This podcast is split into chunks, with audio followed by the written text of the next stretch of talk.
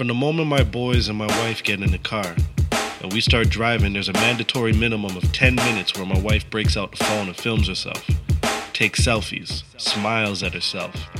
30 new pictures of the same face and smile.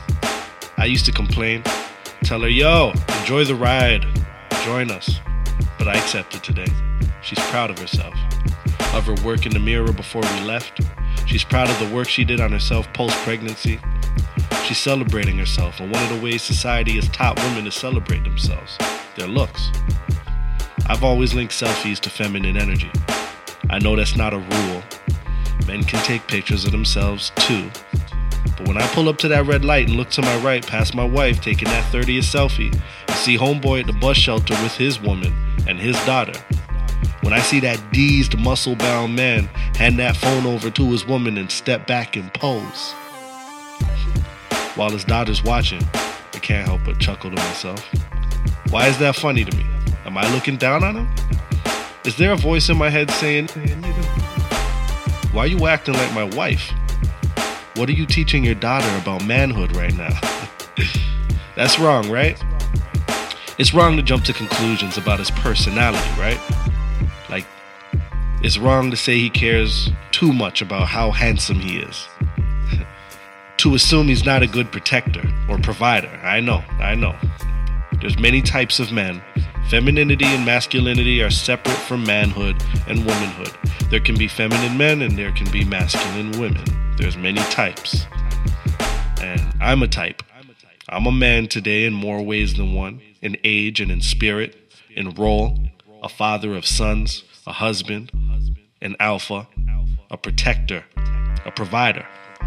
I remember many aspects of my journey to manhood before being of age or of mind. I remember being taught how to earn respect, how to not hide from conflict, the adrenaline rush of confrontation and war, the need to be respected, how to shoot straight, how to treat a woman, how to uphold a woman. I never called a woman a bitch in my life, but we called men bitch ass niggas all the time. Man the fuck up. Stand up, nigga. Compete.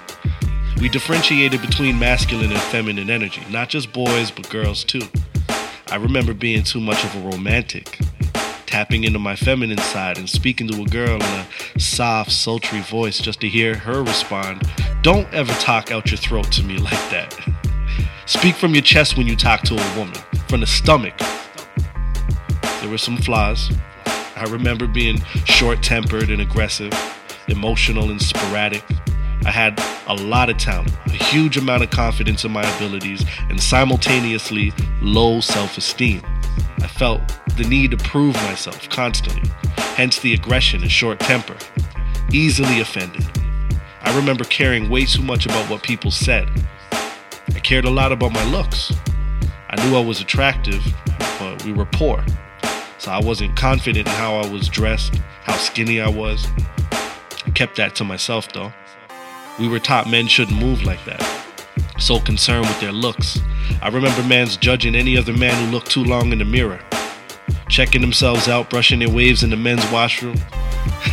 you might hear somebody say, nigga, stop watching yourself. Wanna like, yeah, man the fuck up. I watch mans get robbed for that. Not because of that exactly, but they mark themselves as weak, as unworthy. And I guess some of that stuck with me. I understand some of it was unhealthy, but I grew up. I gained confidence. I embraced myself, explored myself. I still have PTSD and war cravings, but I'm not short tempered or easily offended. That went away when my confidence grew. My self esteem now is through the roof. I realized the problems associated with the phrase man up. The more I embraced everything soft in me, the harder I got. The less I cared about my looks, the more desirable I became. I embraced my femininity and became more rough around the edges. Stopped trying to be masculine and became less effeminate. Today I've become what people might call the problematic archetype of a man's man. You might assume that's toxic or unhealthy, but I would say the opposite about myself. The healthier I got, the more masculine I became. It's just how it went. The more patient, loving, confident, accepting, open minded, empathetic, compassionate. These are all healthy things. The more of these things I became, the tougher I got.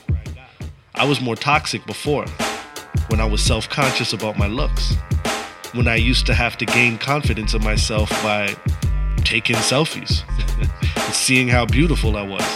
I cared too much about how others saw me and what they said about me. Now my priorities are different. Forget my clothes or my looks. I'm here for legacy. I'm here to protect and provide for my family. My priorities are in raising strong, healthy, masculine boys who can embrace their feminine energy but not succumb to it. Men who can protect, who can provide, who can be pillars for their own families one day. See, we need to be careful to not confuse the idea of toxic masculinity with the idea that the more masculine you are, the more toxic you are. At 34, I am the least toxic, the healthiest, and most masculine I have ever been. The effort by society as a whole to eradicate toxic masculinity is a positive one. There are many aspects of this theoretical masculinity that are dangerous, harmful, and unhealthy, not only to society but to ourselves as men. It disregards the idea that men come in many different forms, personalities, ideologies, and depths. Many sizes, both physically and spiritually, and in ego. Many differences in priorities, many sexualities, many positions on the spectrums, from gay to bi to straight, from effeminate to rough and rugged. It encourages an environment of abuse and shaming. It disallows men to explore all parts of themselves. It does not compensate for the fact that we should be acknowledging our feminine energy as well as our masculine. We are all steeped in duality. Remember that word, duality.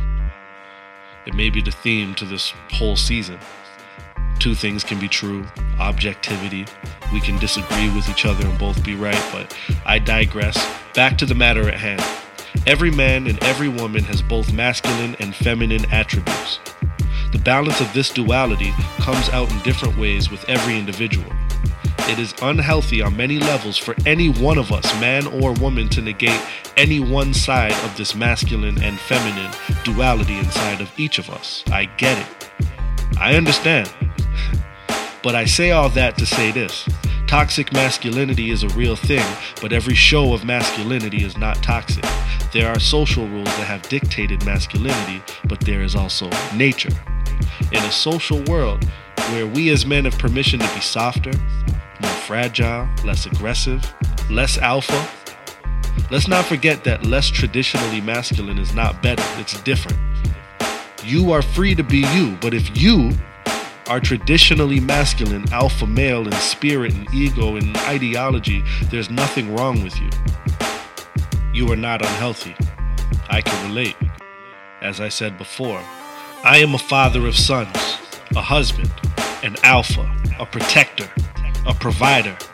I am unshakable, powerful, magnetic, masculine, unafraid. I don't cry, although I try. I can't be read. I am rough around the edges. I hate shopping. I hate trying on clothes. I look in the mirror and I feel more proud of my roughness than my beauty. I'm unflinching, patient, seemingly unemotional, centered, mathematical. I will stomp the shit out you if you disrespect my family. You're not gonna find many selfies in me because I'm not obsessed with my looks. I'm learning to smile. I am not toxic or harmful to society. I'm pretty healthy. And I'm allowed to exist too. To all my real niggas who made it through, this one is for you. I go by the name of Septo. .ca, and this is the left column.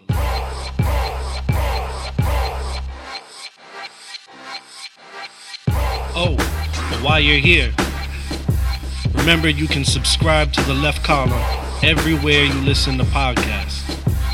And head over to the Septo.ca store, get yourself a shirt. We got the new left column shirt out now. See you next Monday. Thank you for listening to the left column.